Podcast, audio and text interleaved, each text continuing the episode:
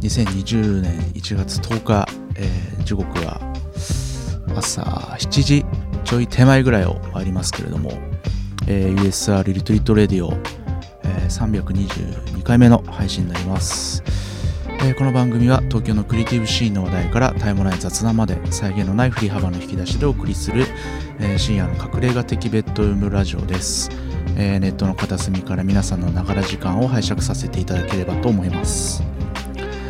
にせんはちねんのじゅうにがつからニコ生を、えー、プライマリーソースに、えー、セカンダリーを、えー、ポッドキャストとして、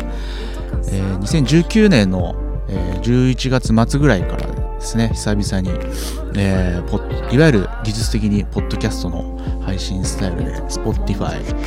えー、Apple Podcast、Google Podcast、えー、等々に、えー、配信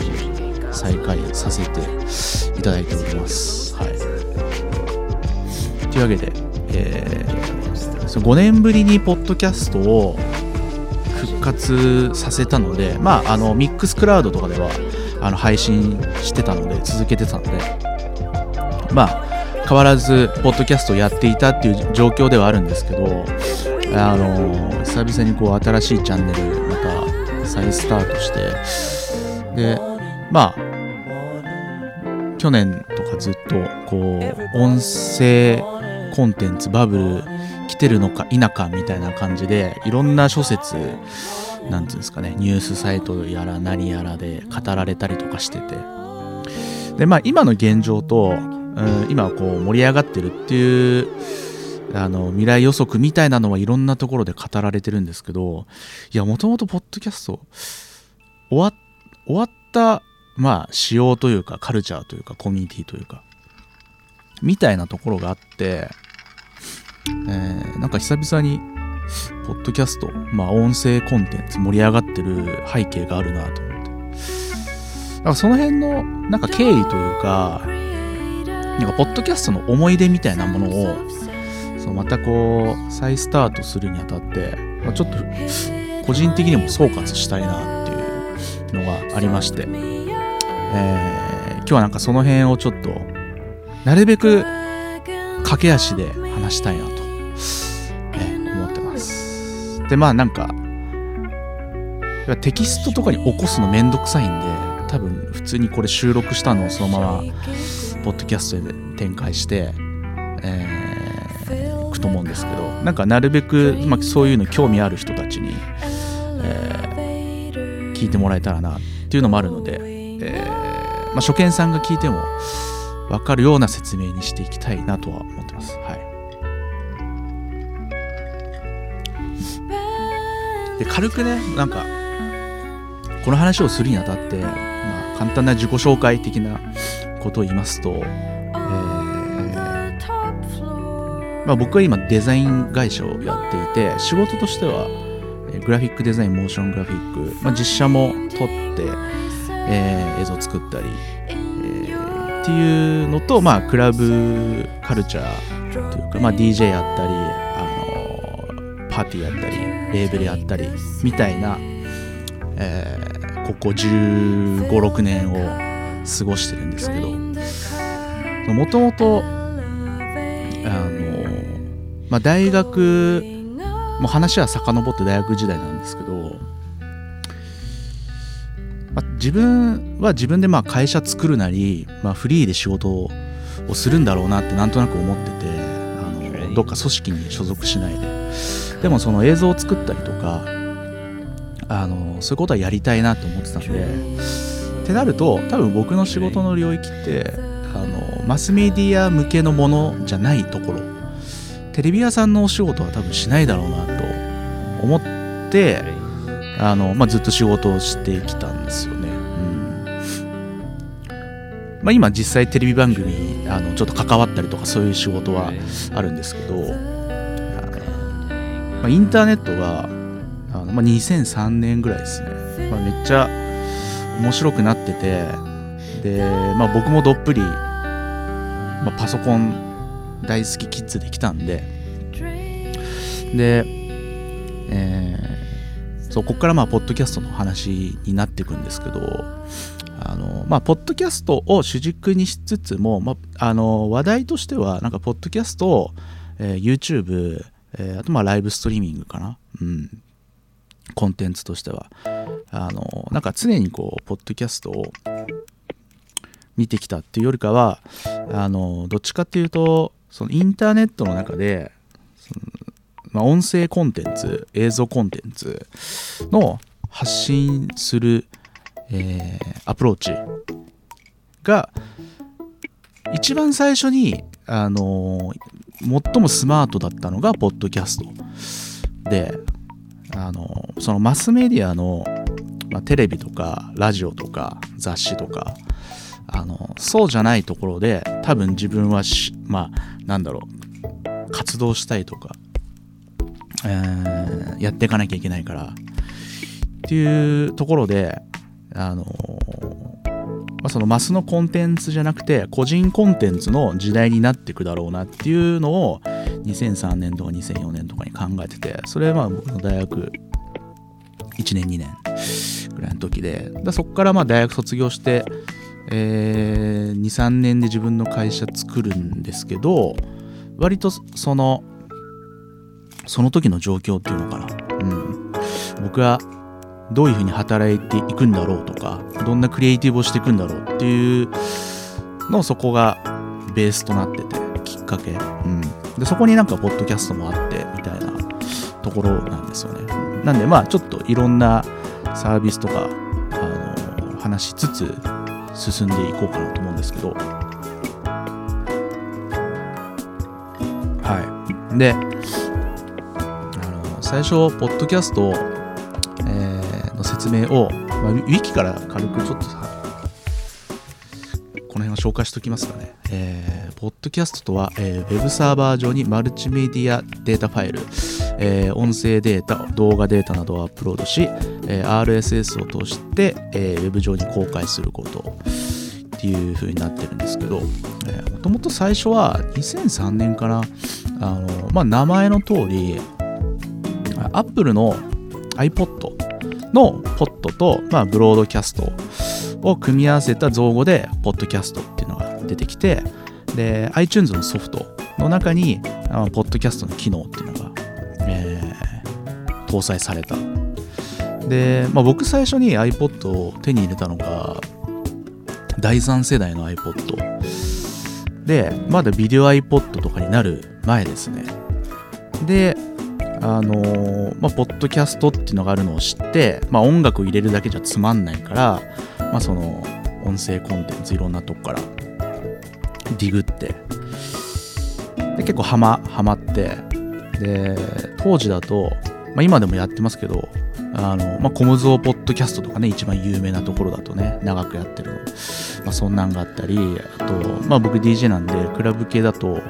エイジアンダイナシティレコーズっていうところの、日本のね、レーベルの、そこのポッドキャストが、あの、あって、それは結構なんか僕は影響を受けたかな。うん。なんか当時、なんだろう、そのクラブカルチャー、そのじゅう代の自分からすれば、その、パーティーも行ったことないし、かなりこうブラックボックスなあのものだったのを、そのラジオを通して、そのレーベル の, あの人たちのトークを通していろんなのを聞けたっていう、うん、そのアンダーグラウンドな話題をね、うん、す, すごくそういう意味ではなんかサブカルチックな場所というか、ポッドキャスト面白いなと思ってて、で結構ハマってて、まあ、自分もいつかやりたいなっていうで、えー、そ, そんな中にせんごねんですね、えー、とビデオ iPod だいご世代ですねがあの発売になって、えー、いよいよ iPod の中に映像を持ち込めるぞみたいな状況になって、でポッドキャストもそこから結構技術仕様がどんどん変わっていって、最初は確か音声だけしか配信できなかったんですけど、その拡張ポッドキャストっていうのが出てきて、えー、ガラージバンドとかで制作できるんですけど、まあ、自分がこう喋ってるラジオのタイムラインに合わせて、えー、JPEG の画像を貼っつけることができる。で、ビデオ iPod が出る前が写真の写真、写真アルバムを表示できる iPod が確か出て、ビデオの前にそこのタイミングでそれが出てきたのかな、拡張ポッドキャストっていう。喋りながら、えーっとまあ、僕が過去やったやつだと、えーっと上海に ブイジェー のツアーで行った時に、えー、現地のそのいろんな風景とか写真撮ってきて、で喋りながらそこの、えー、シーンの写真をこうアップしてってみたいなっていうので楽しんでいただくみたいなのはやったことあったんですけど、まあ、そんな、あのー、ものが出てきたりとか。でにせんごねんのそのビデオ iPod で、まあ、ビデオも配信、えー、できるようになって、あ、これますます面白いな。当時、まあ、ブロ、ブログブームはにせんねんだい、まあ、エスエヌエス の手前なんで、ミクシーがにせんよねんだから、その前だから、いわゆるブログ、あのー、時代、うん、でブログは基本的に、まあ、写真テキストだけじゃないですか。で当時ね、あの YouTube もなかったんで、でえー、でそこからインターネットで個人が発信できる、あのー、アプローチとしてその音声メディア、ポッドキャストっていうのが出てきたんで、まあ、これはクールだなと、うん、そのいろんな不特定多数の人に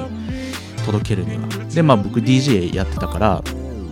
当時はなんか喋るラジオをやりたいとかそういうふうに思ってなくて、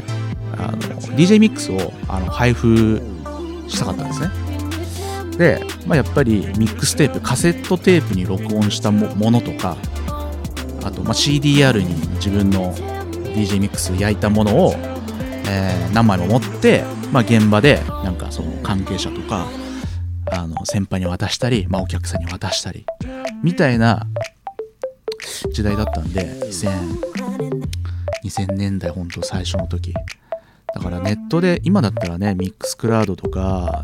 えー、サウンドクラウドとか、あとはまあファイルストレージみたいなところにアップして ディージェー ミックス聞いてくださいみたいなことできますけど、簡単に当時はそういう術がなかったところで、あのポッドキャストがあったので、これはすごい便利だな。でチャンネルいっかい登録してもらえれば自動で次のコンテンツが配信されたら勝手にダウンロードされるから、まあ、超未来だと。でまあ、ブログの次に来てる。だからそこが最初のポッドキャストのムーブメントだったかな、うん、にせんごねんがね。で僕もあのー、自分の活動ではなるべくいろんな早いものを取り入れてやりたかったんで、で、まあ、ビデオとかそういうのも作ってたから、まあ、ビデオポッドキャストも含めての、えー、配信をやってましたね。だから僕が最初ポッドキャストデビューをしたのはにせんごねんの時で、でまあ技術的なデメリットとしては、えー、あデメリットじゃないですね、参入コストかな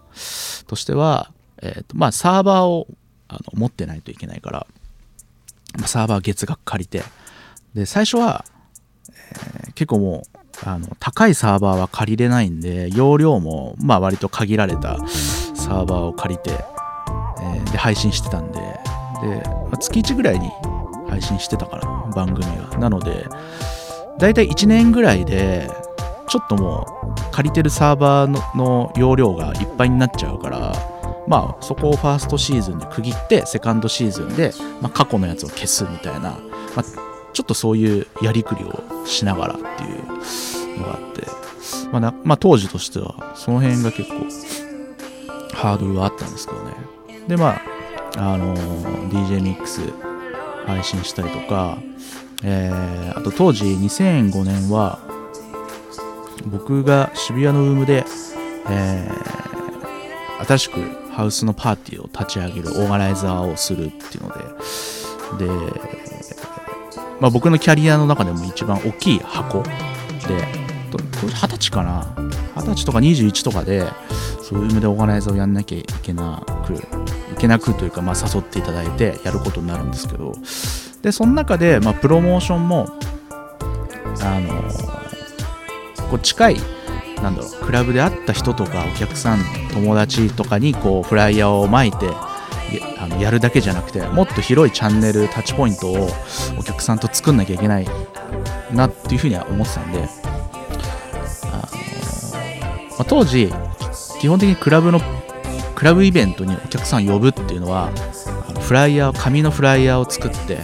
でそれを外販行くんですよ。原宿のねショップとか、えー、渋谷のレコード店とか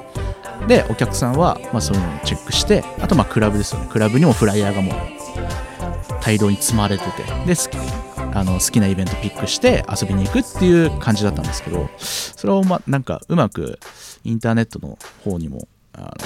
のプロモーションしたいなっていうのがあったんで、でそのポッドキャストを活かして、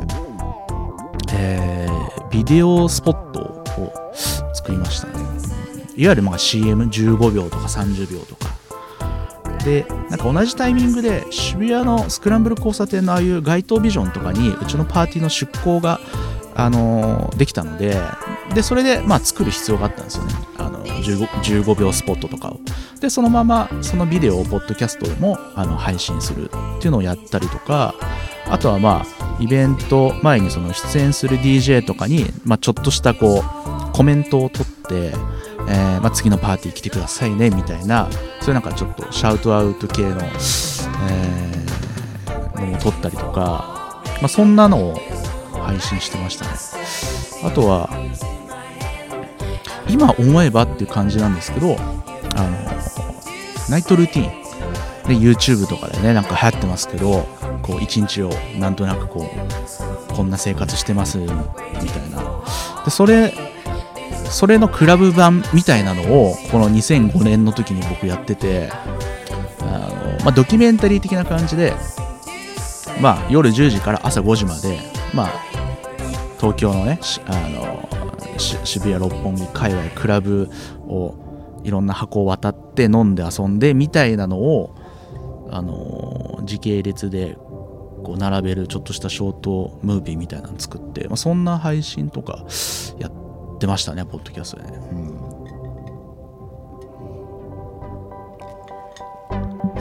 ん、あとはポッドキャストはあの ピーディーエフ が配布できたので、えー、うちのフライヤーの画像をポッドキャストで配布して、でiPod で、当時まだ iPhone なかったから iPod にそれをフライヤーを表示するとディスカウントになるっていう、あの基本的にクラブイベントのフライヤーって、えー、それでごひゃくえんオフになるっていうのがあのもう昔からの様式美なんですけど、そのデジタルのフライヤーを、えー、見せてもディスカウントになるっていう、まあ、そういうのもポッドキャストで配信してて、あの、まあ、結構、まあ、やれることはやったかなとは思いますね。そのクラブイベントに対してのプロモーションと、えー、ポッドキャストを絡めるっていう、うん、で当時のなんか他にポッドキャストをやってて、あすごくあのボリューミーで実験的なことをやってたなっていう思い出としては、なんか電子コミック、まあ、コ, コミックとそれ多分なんか ピーディーエフ で配布してたのか、まあ、イーパブ 形式も確か、えー、ポッドキャスト配信できるんですけど、で漫画が配信してあって、でそれに対してなんか毎回いっきょくテーマ曲みたいなのが入ってて、それまあクラブ系でなんか小室哲哉さんとか確か提供してたかな、うん、あと大沢さんとか、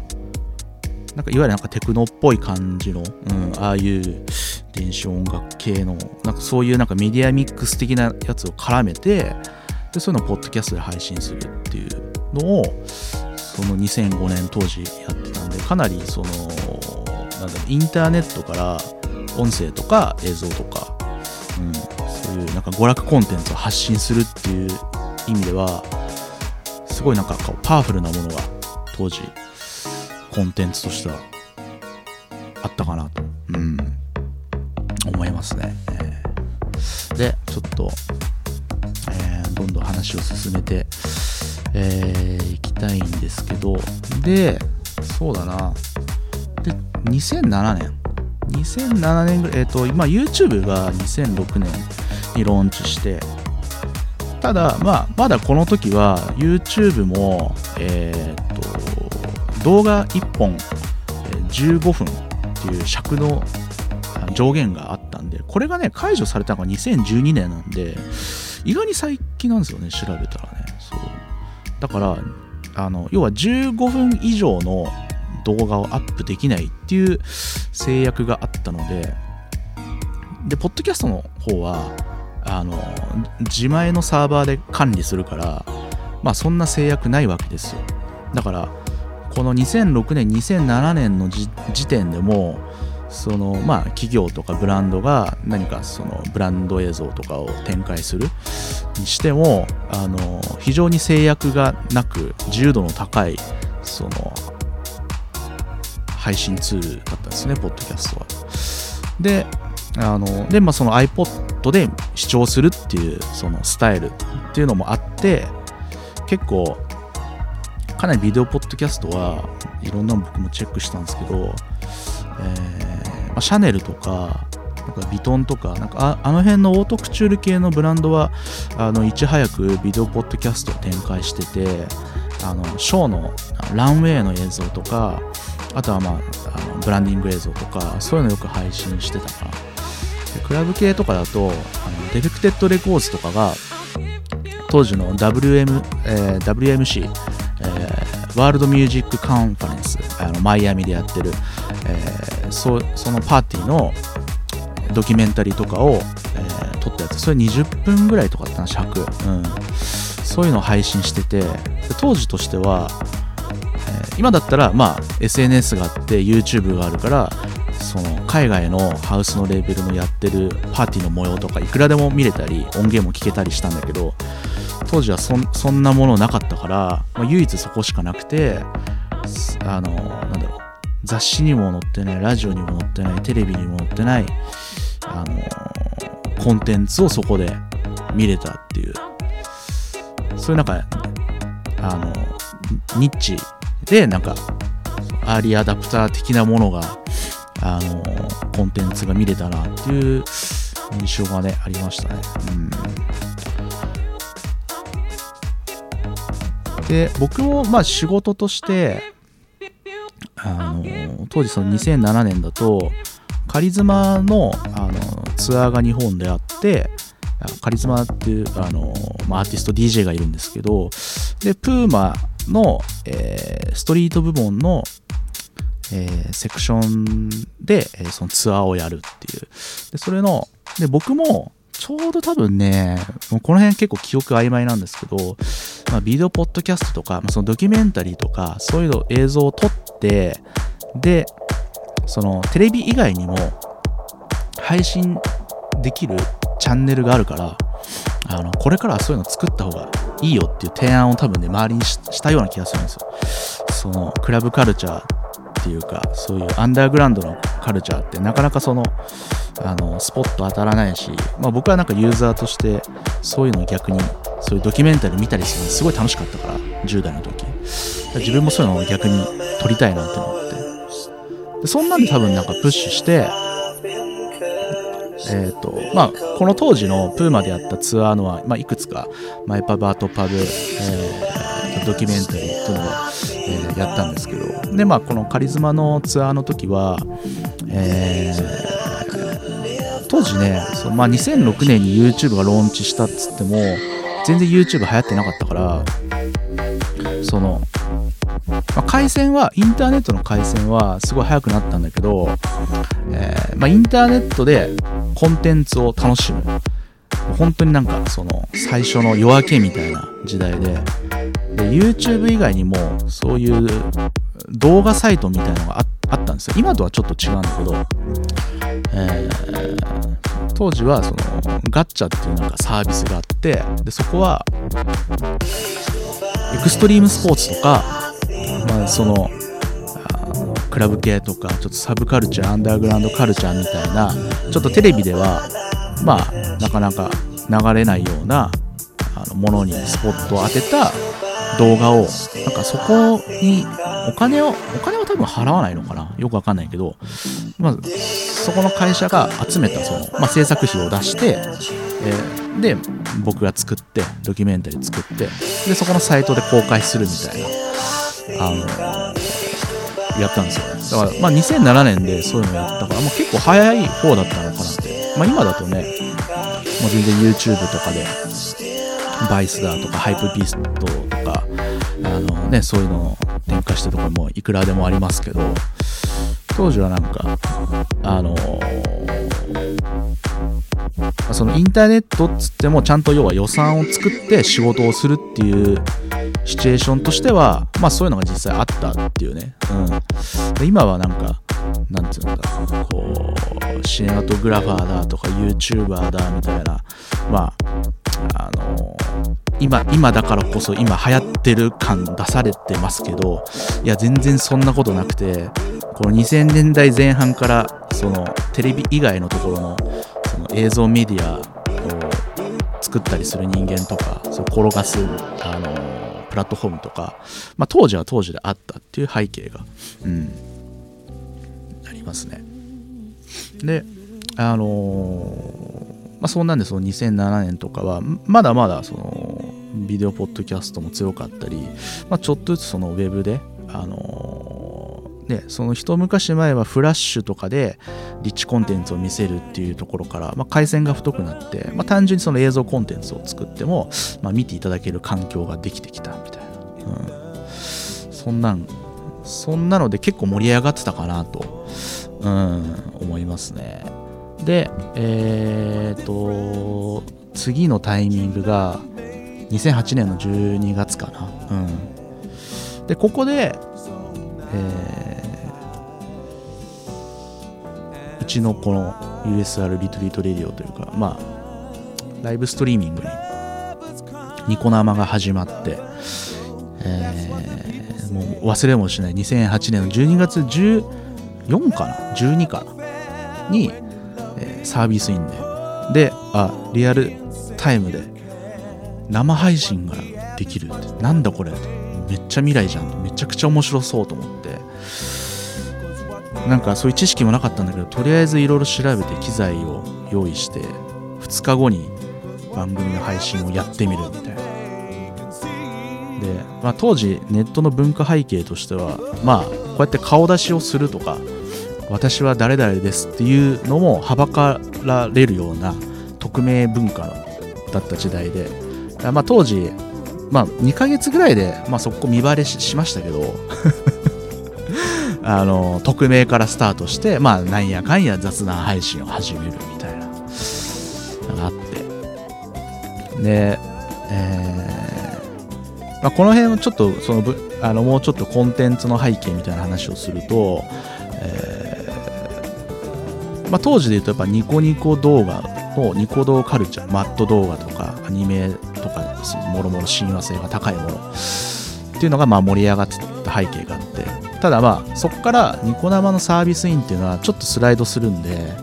でニコニコ動画で動画を作ってた人はそのままその生配信っていう生ものにはやっぱちょっとあのスタイルが違うからあの映ってこれなくて、で何が発生したかっていうと、まあ、いわゆる生配信の、あのー、背景でいうと、まあ、ネトラジとかピアキャスとかスティッカムとかあと、まあ、ヤフチャとかもそうですけど、なんかその辺の、あのー、カルチャーというか人たちが入ってきて、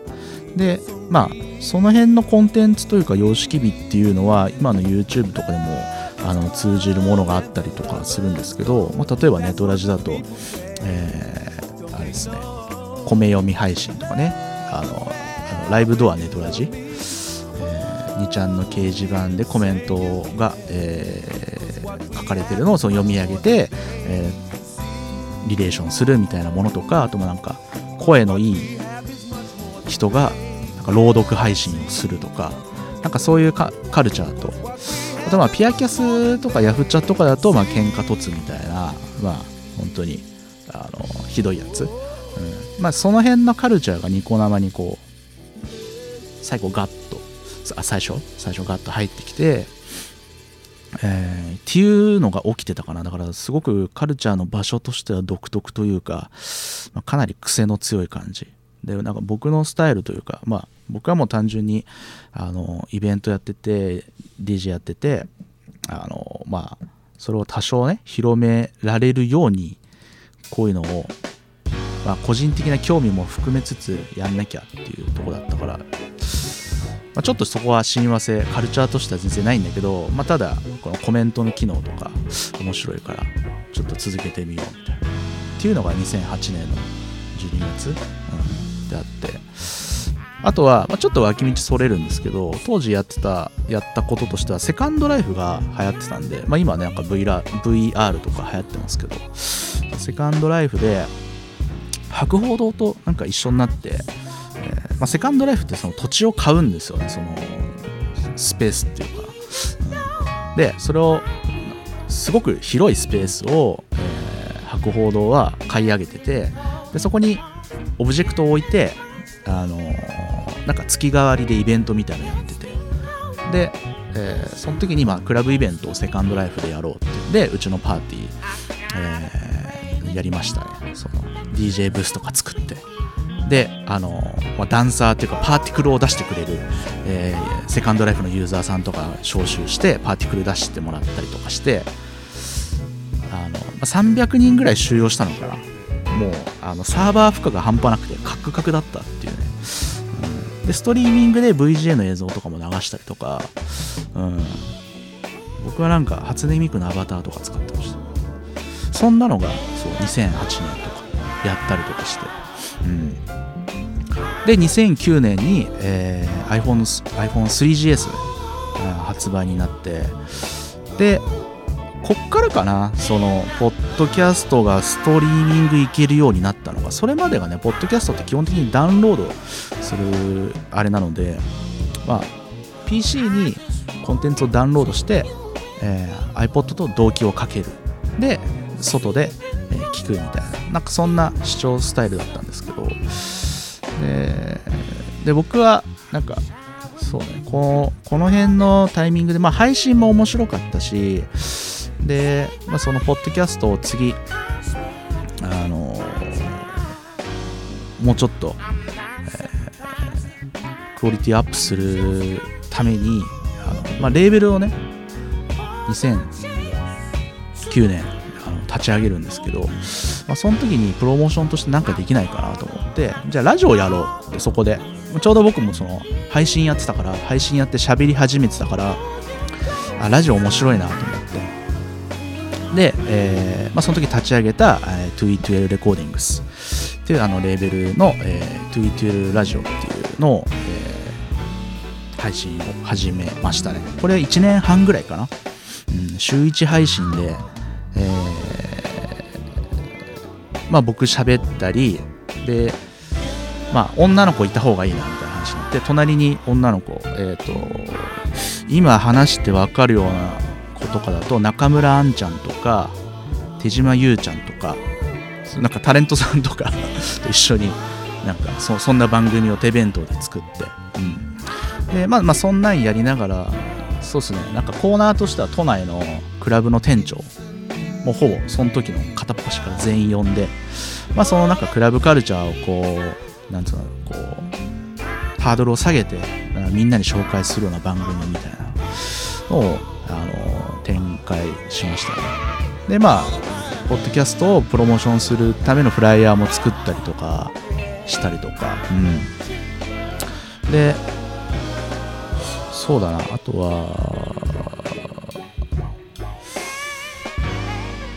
ここでそうね、あのー、結構ね、まあ、周りのご助力のもとあのサーバーを協賛というかなんかフリーアカウントみたいなのしてもらって容量を使いまくって使いまくっても大丈夫みたいな、あのヘテレムさんにあのやってもらった経緯があって、だから年間、えー、トータルではちじゅうにほんぐらい配信したんですけど、この番組はでいっかいがまあいちじかんはんとかにじかんとか全然あって、でまあ普通だとまあレンタルサーバー、そうですね、当時はもう、えーと、トラフィックの制限とかも結構あったんで、安いサーバーだとそのデータ転送のやり取り、あのここまでのことはやっちゃいけませんみたいなのがあったから、月額いちまん以上のレンタルサーバーを借りないと基本的にもうポッドキャストの配信はできないっていうようなあの世の中だったんですよね、うん、だから、まあ、そういったなんか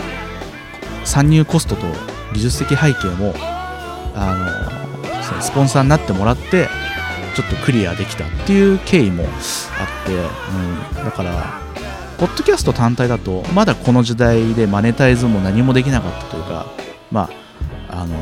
や, やるにしても何かしらの、まあ、商売というかビジネスに対してのプロモーションコンテンツみたいなっ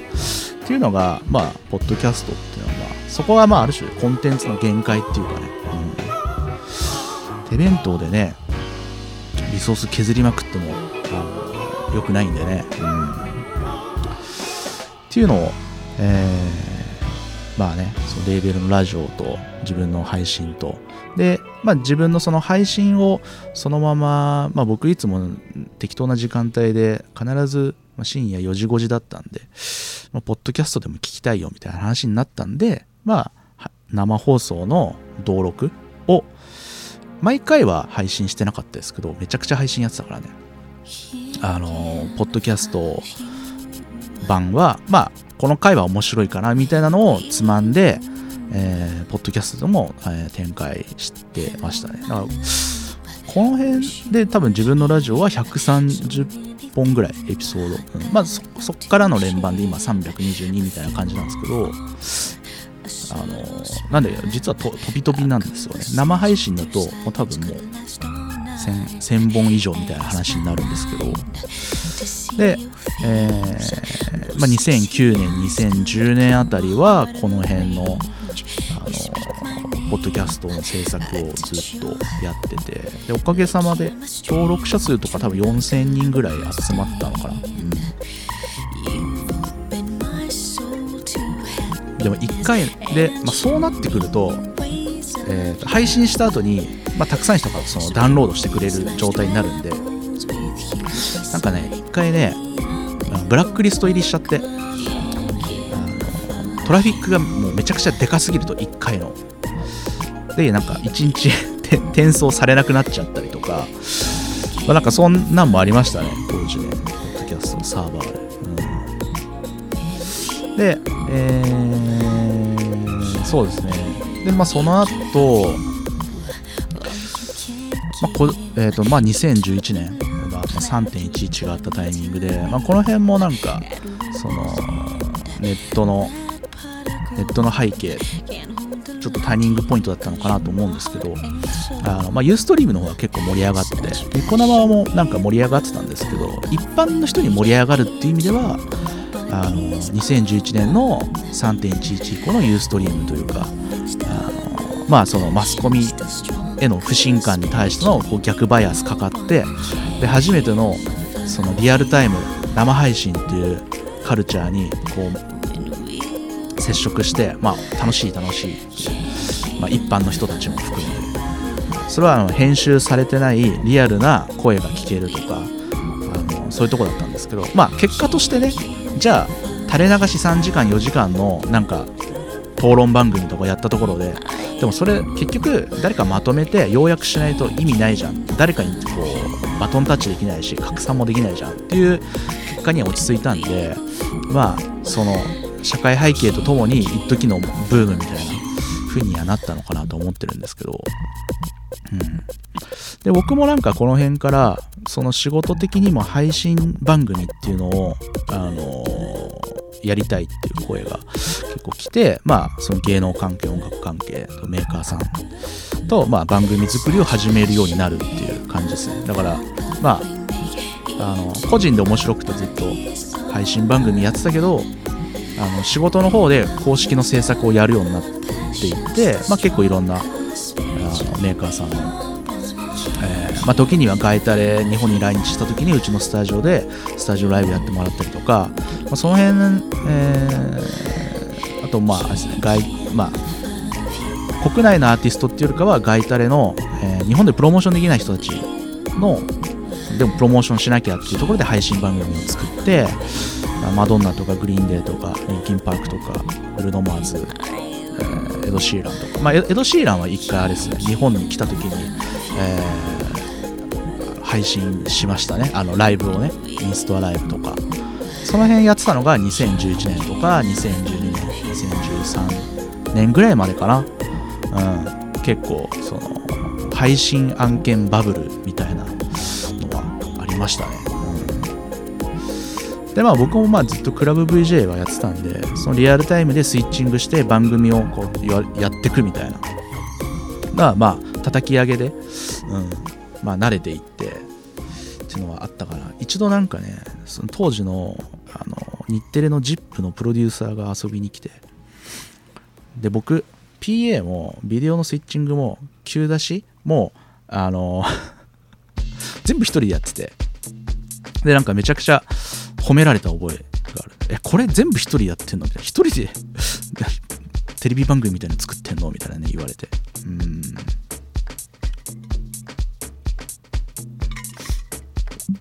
みたいな感じでね、うん、まあ、配信系の方のあの話題はまたちょっと今日のポッドキャストの話題とあのそれちゃうんで、まあ、こ, この辺にしとこうかなと思うんですけど、あ、もうちょっとコンパクトにまとめたいな、頑張ろうでまあそんなのをまあにせんじゅういちねんにせんじゅうにねんにせんじゅうさんねんぐらいで仕事としてはやって、まあどっちかっていうとそのダウンロードしてコンテンツを聞くっていうよりからライブストリーミングとかそっちの方が多分強くなってたのかな。そのまあその音声コンテンツ、ラジオっていう意味ではあのライブストリーミングなんかは本質はラジオなんで僕変わらないと思ってるんで、でまあ、今でこそ回線がね良くなって環境が良くなってヌルヌルの画質で、ね、動画見れますけど、そのライブ配信当時はもう、えー、紙芝居カクカクのあ環境で、えー、配信だったので、それが多分にせんじゅうねん10、うん、じゅうねんぐらいまで続いたかな、うん、だからその絵を見せて動画を見せてビデオを見せて楽しませるっていうことはなかったんですよ、ライブストリーミングって、うん、だどっちかっていうとやっぱあのー、音声音声の部分で面白く回すっていうのがコンテンツの本質だったかなっていう、だそれは、まあ、今も変わらないのかなって多少は思ってるんですけど、うん、っていうところで多分そのポッドキャスト的なカルチャーの人たちが割と配信の方にその当時ガッと移って移民してきたような印象はありますね、うんうん、声劇とか音声が強かったり、うん、そうそうそうそうそう。多分な、声優さん見習いみたいな人とかもやっぱたくさんいたから、なんつうの、イケボ配信とかさ、うん、アニメっぽいカルチャーのねところだと、うん、そういうのもね盛り上がったりとかねありましたね。で、えー、そうですね。で、そうだな、次、えー、にせんじゅうにねんに、えー、うちのそのレーベルの話で言うと、そのトゥエルブ Radio っていうのは今、えー、にせんきゅうねんからいちねんはんぐらいそのポッドキャストをずっと続けて、で、まあ、リスナーさんも結構盛り上がって、でパーティーの方もおかげさまで毎回あの何百人って来てくれるようになってて、でじゃあ次どうしようかって、じゃあ次ラジオやろうってなって、ポッドキャストじゃなくて場所を変えてラジオやろうってなって、インター エフエム 版っていうのが、えー、スタートしましたこれにせんじゅうにねんの春頃かな、うん、まあワンクールでしたけどね、うん、ワンクールトゥエルブ レジオインター エフエム 版っていうのをやったりとかして、であとは iPhone が、えー、と フォージー 回線この辺だったかな、うん、で料金プランが今までよりも、まあ、ある種使い放題というか、あれ、あのー、パケット定額じゃなかったんですよね iPhone がね。でこのにせんじゅうにねんのタイミングでパケット定額になったので、そのポッドキャストをストリーミングで聞くっていうのも、そのパケットを消費しちゃうから、そこに対して聞く人からするとあのコストになっちゃうっていう意味では、結構ポッドキャストここのタイミングがピンチになったなと思ってて、僕の実感としては、うん、まあ、そのまあ Wi-Fi 環境でとかダウンロードしてっていう意味ではあの変わらないんだけど、ストリーミングでね iPhone から直接聞いてたっていうユーザーさんもいたから、そこがあのパケット定額に な, なっちゃうことで、あのすごいハードルが上がっちゃったみたいな、うん、そんなのはありましたね、背景としては、うん、であとは YouTube が、えー、じゅうごふん以上 にギガバイト 上限の、えー、技術使用をがなくなって、いくらでも動画アップできるようになったんで、この辺から一気に変わってったかな、うん、それまでは、まあ、ポッドキャストはその音声も配信できるしビデオも配信できるっていうところのコンテンツの、まあ、その強みみたいな、うん、技術仕様の強みがあったんだけど、そっからまあ結構ね、まあ、撤退するとか増えてって、要は手弁当でやんなきゃいけないから、自分たちのサーバーを持って配信しないといけないから、まあそういう展開してる企業とかブランドにしたって、あのー、コストカットはしてるから、で結構ね軒並みやめてくのが増えていきましたね、ビデオポッドキャストを、うん、この辺ぐらいから、まあ、YouTube に移行して、まあ、YouTube に動画アップして、えー、それをまあプロモーションに使うみたいな。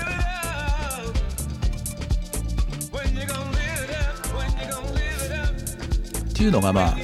にせんじゅうにねんだったかな、うん、でまあにせんじゅうさんねんのタイミングで、えーまあ、この辺、まあ、ちょっとポッドキャストは離れちゃうのかもしれないですけど、まあその個人インターネットにおける個人コンテンツっていうあの話では、えーまあ、ソーシャルクリップマガジン、えーフリップボードですね。まあもうわかんない、知らないって人多いかもしれないですけど、まあ、当時は結構盛り上がって、で僕もあこれがインターネットの最終形かもしれないってちょっと思った。で僕もかなりコンテンツは頑張ったんですね。このにせんじゅうさんねん、にせんじゅうよねん。あのまあソーシャルクリップでもどういうことかっていうと、まあ、アールエスエス リーダーですよね。もう懐かしい話になっちゃいますけど、えー、で エスエヌエス も盛り上がってた、えー、Twitter、Facebook、えー、でまあ Tumblr とかで、いわゆるそのあ リ, リツイートする、シェアをするっていうあのカルチャーと アールエスエス の、えー、情報を、えー、クロールして引っ張ってくる。であと iPad がすごい盛り上がったので、その iPad ってこれからはその電子書籍というか、その雑誌を見ようみたいな、スレートデバイスで iPad でっていう中に出てきたのがフリップボードっていうアプリで、要はそういった今言ったあの アールエスエス の情報とか エスエヌエス とか、えー、YouTube とか自分がその登録してるチャンネルとかを全部その、えー、フリップボードっていうアプリの中に取り込んで、まあ、ソーシャルマガジン、インターネット、自分だけのインターネットマガジンを作ろうみたいな、ソーシャルクリップ、そういうのが、えーまあ、超盛り上がったわけですよ。でこれはまあ僕も究極的だなと思って、いろんなサイトを見なきゃいけない、いけ、いけなかったそのコンテンツを楽しむ、でコンテンツを発信する側にしてもそうですよね。あの、まあ、動画は YouTube に散っちゃ散っちゃって、音声はサウンドクラウドかな、Mixcloudかなとか、要はなんかメディアごとにサービスが分かれちゃったりとかっていうのがあって、それはやっぱなんかポッドキャストの時代から比べると、ポッドキャストはもうそのいっこのチャンネルで音声、ビデオ、ピーディーエフ って配信できたから、まあ、すごい便利だったし、一番スマートだったんですよね。うん、で、一回登録してもらえればフォ、フォロワーもそのままついてくるし、そういう意味では エスエヌエス 的な部分もあるしね。で、でそういうのをなんか、かな、また人をまとめにしてくれるのがソーシャルクリップマガジンだったかなと思ってて、で、まあ僕も自分のそのなんかオリジナル雑誌みたいな体で、あの作って、で そ, その中にはあの、まあ、タンブラー的に僕がおすすめしたい画像とかなんか YouTube の動画とか、あのそういうのをこうレコメントするみたいな感じで、その毎月ね並べて、でプラス、まあ、こういう配信のそのポッドキャストラジオ番組もその中に入ってて、でまあまあ、今で言ったら YouTuber 的なあれ、あれですけど、その旅行動画とかね、自分がプライベートで撮ったなんかそういうのもそのソーシャルクリップマガジンのコンテンツの一つに入れるためにそういうのを作ったりとかして YouTube にアップして、でそういうのを公開するっていうのをやってたんですよね。で こ,、まあ、この時の現状況は、まあ、結果としてダメになっちゃったし、僕もやめたんですけど、あのユーザー側として見れば、例えば、うん、写真を見たい、こういうコンテンツを見たいときはこういうサービスに行くって、まあやっぱり分断化したというかね、うん、なんか全部をひとまとめにするっていうのはやっぱナンセンスだったのかなっていう。だから僕はその発信側というかクリエイター側として言えば、音も扱うし映像とかも扱うしグラフィックの仕事もやるから、まあ、全部それが同じ場所にあったらすごい扱いやすいっていう発想だったんだけど、ユーザー体験、ユーザーエクスペリエンス的な話で言うと多分そうじゃなかったっていうかね、うん、そこが読み違えたかなとは思うんですけど、うん、だ言うてもやっぱ一般の人っていうのかな、うん、ライトなネットユーザー層っていうのは割とやっぱ受け身が続くのかなっていうコンテンツの消費の仕方って、うん、だそういう意味では自分から好きなものをまとめてクリップして楽しもうっていうなんか度量があのうまく構築できなかったのかなと思いますね。あとは、まあ、決定的だったのがその、まあ、フリップボードって、まあ、今も続いてるんだけど、このタイミングで死んじゃったのが エーピーアイ をあの締め出すサービスが多発して、えーまあ、Google リーダーも終わっちゃったし、 you YouTube はギリギリ大丈夫だったかな。とにかくね、Twitterもそうだ、なんか要は、えー、とその情報を取得するための エーピーアイ を開放してたのを全部なくしちゃったんですよね。で、えー、もう物足りなくなっちゃうわけですよ。今まで取得できたものはものが取得できなくなっちゃったっていうのがそのソーシャルクリップマガジン系の衰退、まあ、あのフリップボード以外にもあのたくさんあったんですけどね、いろいろそれ系があります。利権ってありますけど、そうそう、多分まあ利権だと思う。あとその アールエスエス だから読みに行くから、多分ねサーバーのそのなんかトラフィックの負荷が半端なかったんじゃないかな、うんって思う、うん、今思うと。まあ、この時はそのなんだろうね、映像的な部分でも僕その Vlog 的なものをあの個人的に作ったりとかして、で自分の興味もね、ちょうどにせんじゅうさんねんじゅうよねんってあのそのキヤノンの ファイブディー とか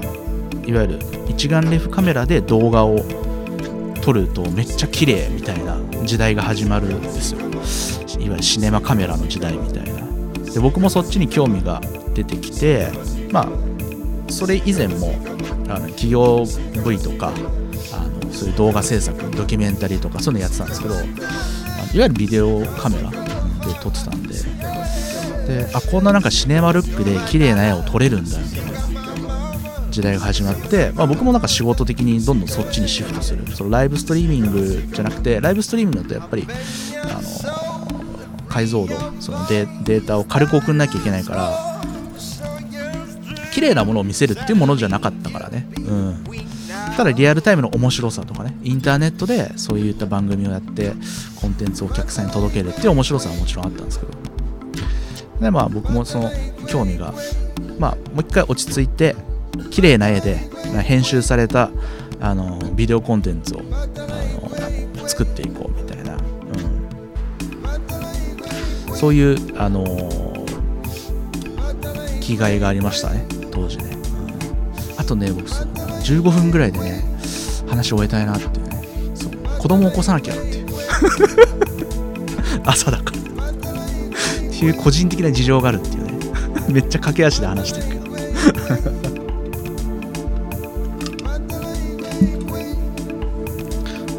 えー、オハですよ。お風呂入りながら最初から聞いてました。あ、どうもありがとうございま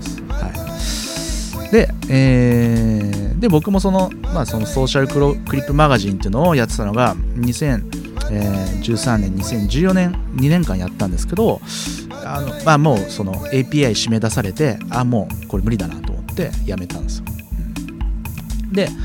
えー、あとはそのポッドキャストもクローズしましたね。トゥイトゥエルブ Radio もまあやらなくなったし、自分のそのなんかこの ユーエスアイ リトリート Radio も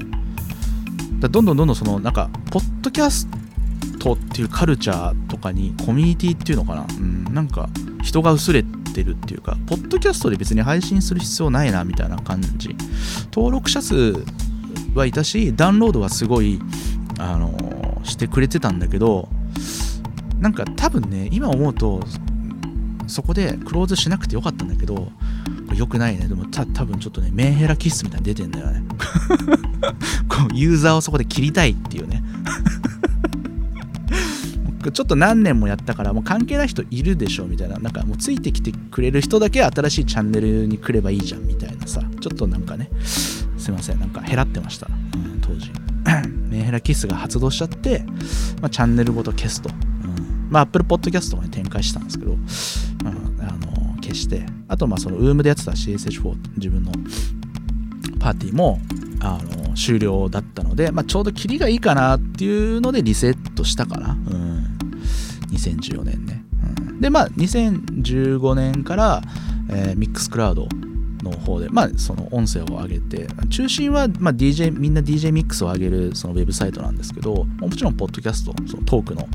もう海外のユーザーとかはそういうのもコンテンツ配信してたんで、まあ、そこで僕は、まあ、ディージェー ミックスとこの ユーエスアイ リトリートレディオのまああのー、セカンダリー配信用でミックスクラウドをチョイスして、でまあ今に至るみたいな感じですね。にせんじゅうごねんからにせんじゅうきゅうねんのそう今とね続けてやってるんですけど、で、えー、この辺からそうですね、まあポッドキャストっていうか音声コンテンツの流れになっていくのかなと思うんですけど、えー、そうですね、まあにせんじゅうごねんとかだと、まあ、ライン ライブができたりとか、まあ、ニコ動が死んでくみたいな、ちょっとね弱くなっていく、ニコ動ニコ生がかなり弱くなって、僕もねニコ生の公式案件はほとんどなかったっすね、うん、やらなくなって、で ライン ライブ、あとまあ アベマティービー もにせんじゅうろくねんサービス開始して、まあ、彼らまあ手弁当でその番組の制作も込みで組織作りをする、テレ朝と組んでねやってとか、うん、っていうのがあって、その戸様の僕みたいなのが番組を作るみたいな、そういうシチュエーションが結構まあなくなってきたのかなっていうのもあの背景にありますかね。うん、えー、スタジオで週末パーティー配信が楽しかった頃、ああね、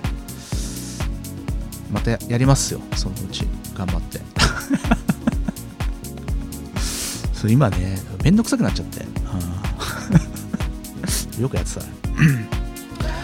え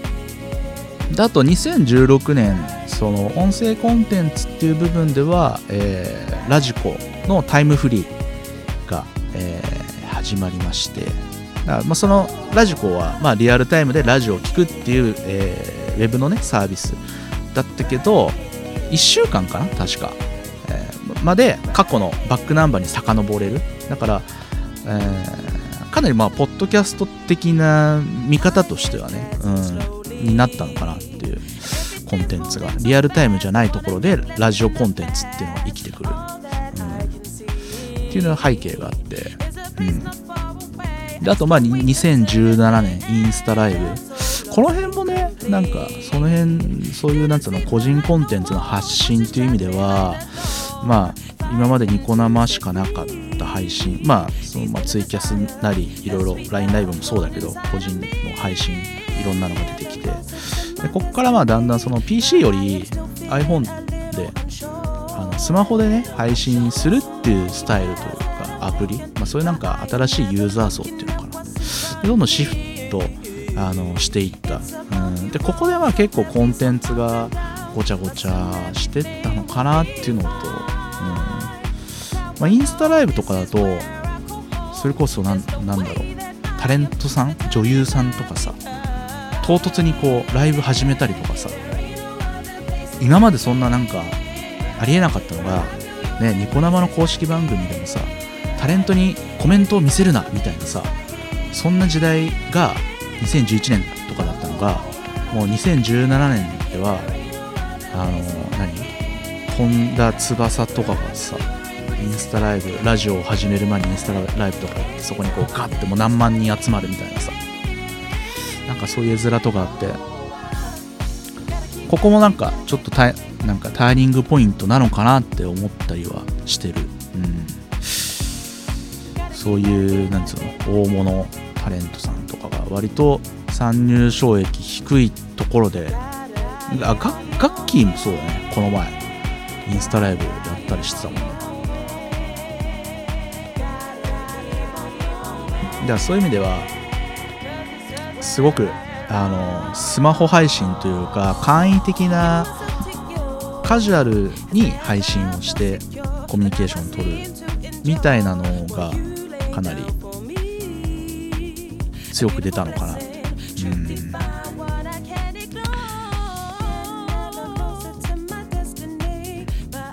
ー、探す楽しみから浴びる楽しみに変わっていった時代、そうかもね。だから今はやっぱ本当にコンテンツがガーッと増 え, 増えて、まあ、昔から あ, あるけどね、もうさらにもうもうなんつうの自分ね、それこそネットフリックスだ Amazon プライムだみたいなのもここ数年の話だから、まあ、インターネットで楽しめるコンテンツって意味ではもうあの僕らが持ってる可処分所得の中ではさばききれないくらい楽しめるコンテンツが増えてしまったねという感じかなと思います、うんでえーとまあ、にせんじゅうはちねんでいうと、えーまあ、音声、音声コンテンツっていうところでは、えー、ラジオトーク僕始めたんですけど、えー、これもね、あまあ、技術仕様としては iPhone からそう端末からでしか録音できなくてでじゅうにふんっていう上限があってで、まあ、これも一つのポッポッドキャストではないんですけど技術的なあれで言うと、まあ、でも今は Spotify に配信もできたりするし、一つなんかそのクローズドなサービス、あのまあ昔もちょっとありましたけどね、声部とかねそういうのあったけどで、まあ、この辺の、まあ、にせんじゅうろくねんボイシーができたりとか、まあ、そういったところから今の音声コンテンツバブルって、まあ、ちょっと地続きになってくるんですけど、まあなんか各社頑張ってるみたいだし、あの盛り上がればいいなぐらいに思ってますけど、まあ、もともとポッドキャストの問題点っていうのはポッドキャストのコンテンツを作って配信をするっていうだけではお金にできなかったっていうのは、まあ、正直未だにそれは あ, あるわけですよ。でそれを解消したのが多分ボイシーかなと思ってて、まあ、ボイシーはまあそこの中で囲い込みでサービス展開して、まあ、今まで喋ってなかったような、まあ、インターネットちょっと有名人うさんくさいあの情報商材あのインフルエンサーみたいなのを連れてきて喋らせてで数字取ってお金稼ぐみたいな、うん、みたいなっていうところではボイシーさんとかなんか成功してるなってお金っていう意味では、うん、と思いますけど、はい、でまあそんな中ボイシーラジオトーク、まあ、他にもあるけど、えー、でにせんじゅうきゅうねんかにせんじゅうきゅうねんはそのまあ、僕もこのポッドキャストを配信してるのアンカーっていうサービスで海外のサービスから配信してるんですけど、あ Spotify がアンカーを買収して、えーえー、にせんじゅうきゅうねんに Spotify が音楽 の, そのストリーミングの配信だけじゃなくてカタログを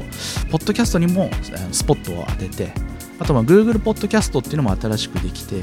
で Apple もあのー、まあもともと Apple が作ったようなもんですけどポッドキャスト、え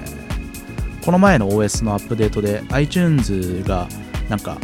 アプリが分かれたじゃないですか、ミュージックとかでポッドキャストも一応単独でなんかソフトがちゃんと残って、まあ、まだやる気やる気あんだなみたいな感じになってただまあビデオポッドキャストっていう意味ではもうあのー、ね、今までの経緯を話した通り映像はまあ YouTube とかそっちも切り切り離されてポッドキャストイコールもう音声コンテンツっていうものになって、まあ、その中でうまくその、まあ、最適化 さ, されたのが今かなっていう。だから昔からやってる僕としては今のポッドキャストのブームってあビデオも配信できないしみたいななんかそう、そういう扱いもできないから本当に音声として、うん、ラジオ番組を展開するっていうところでしか使い道ないなっていう意味ではちょっと気持ちストレスは感じるんだけど、まあでもあの今の状況はベストだとは思っていて、映像は映像音声は音声みたいなっていう意味で、まあそのポッドキャストの技術というかあのこのカルチャーがあの残ってくれたみたいなっ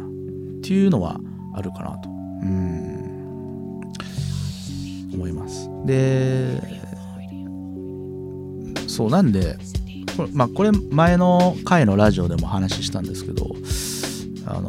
ポッドキャスト再配信したかっていうと、まあ、そんなねちょっとその状況としては個人的にはそのストレスを感じるあの も, ものだったとしても、うん、再配信を始めたかっていうと、まあ、スポ Spotify が結構面白くて個人的にあの ユーアイ とかがねであとシェアさせる外にシェアさせるっていうところも結構手を抜いてなくてあのそれこそこのポッドキャストをスピ Spotify でに展開した後に、えー、とこの Spotify を展開するための ユーアールエル をインスタストーリーズとかでも貼っつけたりとかできるんですよ。結構あのディティールちゃんとしっかりしてるなって思ってて、結局ポッドキャストを配信してるからといって勝手にリスナーが増えていくわけでもないし、やっぱり知らない人にたとタッチポイントを作っていかないといけないから、そういうのがまあ今までなかったわけですよ、ほとんど言うてもね、うん、だからにせんじゅうごねんからはMixcloudでいいやと思って配信してたんだけど、MixcloudはMixcloudで、まあ、まあ貧弱なサービスだから外にシェアするっていう方向はやっぱ自分の エスエヌエス を取っかかりにするしかないみたいなっていう弱さがあって、でそことまあちょっと今回違うのでアンカーを経由して、まあ、Spotify、Apple Podcast、Google Podcast ってまあオートで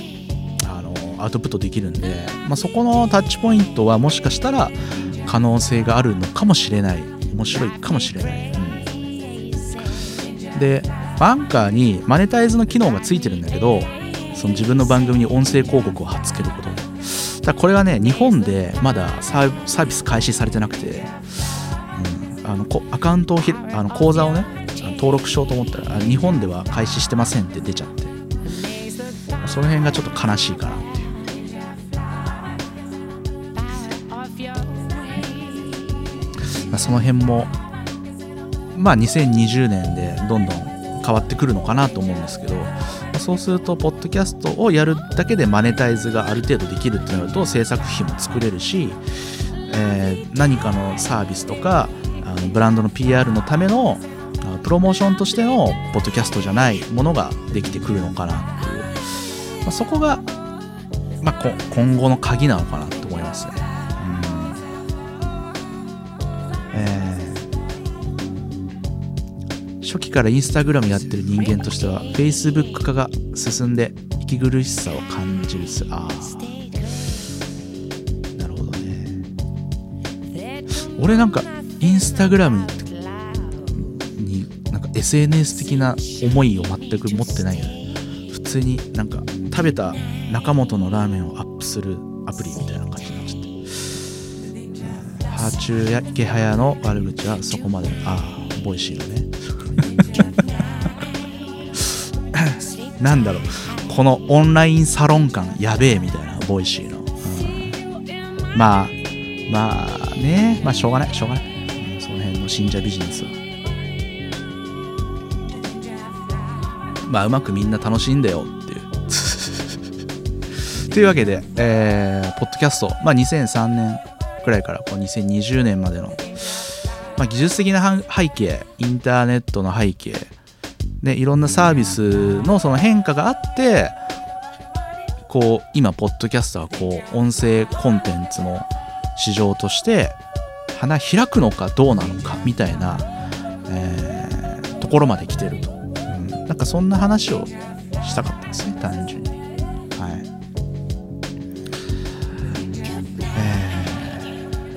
えー、あとはあとはサクッと話しておくことはあるかなっていう。まああの架け橋でね、あの話したんで、まあなんかこれからポッドキャスト興味を持ちたいな、聞いてみたいな、配信してみたいなっていう人たちにも多少リーチすればいいなと思います。はい。うん、ではなんか現状としてね、あのー、音声コンテンツをやってる人たちのパイ、なんとなく僕を考えたときに、まあ民放ラジオがありますよね。えー、あとコミュニティ エフエム で、ここでもやりたい人はある程度やってるんだろうなと思って、であと、まあ、個人的に結構強いなと思うのは、あの温泉って音に泉って書いてアニメの、えー、ラジオ番組がその ネ, ネットでね、あの、まあ、iOS アプリもありますけど、でそこで番組がたくさんあって、そこも多分かなり、まあ、昔からもマネタイズとしては成功してる場所なんですけど、そこでもまあコンテンツが結構あって、であとまあニアイコールなところでライブストリーミング系で、まあラジオトークとかボイシーとか、まあ、その辺のちょっとクローズドな音声コンテンツサービス、結構ねやってる人多いなというか、やれる場所多いな、うん、だこっから新規で本当にポッドキャストを始めたいっていう人たち、うん、どれぐらいいるのかなっていうのはちょっと気になるところと、あとまあ聞く側としても、うん、これ以上これ以上増えて面白いことがあるのかどうか、結構まあどうなんだろうね、難しいかもしれないですけど、どうなることやらみたいなところはね、なんとなく、うん、思います。えー、普通のラジオみたいな手軽なチャンネルチューニングが必要だね。ああ、そうね、いろんなサービスとかね、切り替えてね。はい、ということで、そうそう時間がガチでやばいんで、まあでもちょうどいちじかんちょっとぐらいですかね。はい、逆にこれ以上伸ばしちゃうと聞かれなくなっちゃうと思うんで、はい、というわけで私 ディージェー ワイパークから見たポッドキャストの思い出ということで、えーまあ、今年はごねんぶりに、えー、Spotify からの配信をポッドキャストとして再開したので、まあ、更新も多めにできたらいいなと思いますんで、はい、頑張りますので、まあ、これもし初見の人とかいらっしゃいましたら登録とかしていただいて聞いてもらえれば、また次のエピソードとかだとあのダラダラと雑談配信になりそうな感じしますけど、今日はポッドキャストの、えー、くくりの中で一つお話をさせて、えー、いただきました。ありがとうございます。あ、お誕生日おめでとうさんでしたということで、すいません、ありがとうございますおじさんになっちゃいました、まあ、ずっとおじさんですけど、うん、はいえー、というわけでお相手は ディージェーワイ パークでした。ありがとうございました。